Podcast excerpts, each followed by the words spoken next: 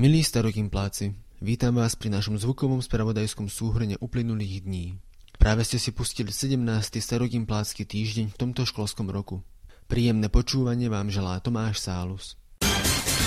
Minulý týždeň sa toho stalo naozaj dosť. Top udalosťou však bol Valentín.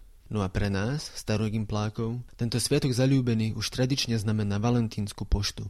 Bol som sa opýtať jedného z jej iniciátorov, Iva Pukluša z 3. B, na jej tohtoročný priebeh. Valentínska pošta je tradičná akcia našej školy, koná sa 14. februára. Žiaci si touto formou pošty môžu poslať anonymné ľubostné listy alebo si môžu len spríjemniť e, svoj deň, teda svojim spolužiakom. Na starosti to mala kultúrna komisia. Pripraví škatuľu, ktorú dávame do kvetináčaku automatom. Do nej si môžu dva dní pred Valentínom študenti vhadzovať poštu a následne 14. februára poštu roztriedíme a rozdáme každému do tried. Zaujímavosťou je aj, že študenti posielajú poštu učiteľom. To nie je tá ľúbostná pošta, ale skôr pošta na spríjemnenie valentínskeho dňa. Naplno sa nám rozbehli krajské kolá predmetových olimpiád.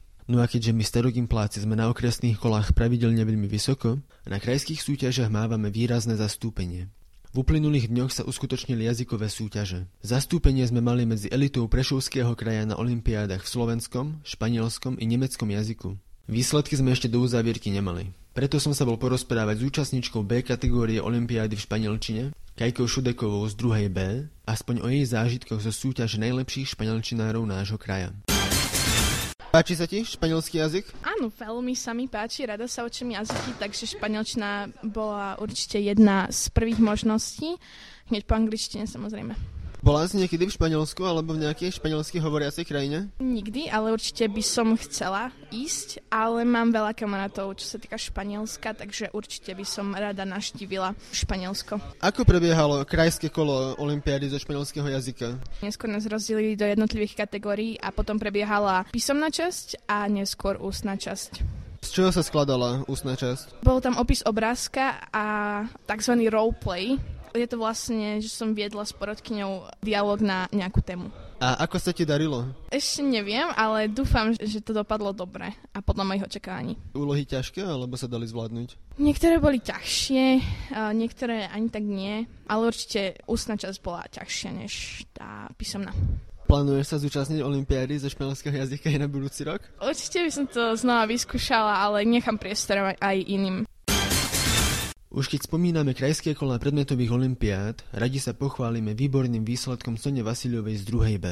Tá na krajskom kole najvyššej A kategórie matematickej olimpiády obsadila tretie miesto, a to už ako druháčka v konkurencii o dva roky starších súperov. No a na záver sa ešte raz vrátime k Valentínovi. Zachytili ste na stránke školy oznam o pripravovanej valentínskej kvapke krvi? Bude v našom starom Gimpli jubilejnou 20. a bude jednou z kvapiek mora akcií k 70. výročiu vzniku našej školy. Uskutoční sa na budúci týždeň, v útorok 28. februára. Naša školská jedáleň sa vtedy na celé predpoludne premení na transfúznu stanicu. Pozývame všetkých dospelých s doslova i obrazne dobrým srdcom, aby prišli nakvapkať trochu tej valentínskej lásky. Už vopred všetkým odvážnym ďakujeme. A to je zo 17. edície Starogimpláckého týždňa naozaj všetko. Krásny týždeň vám želá Tomáš Sálus.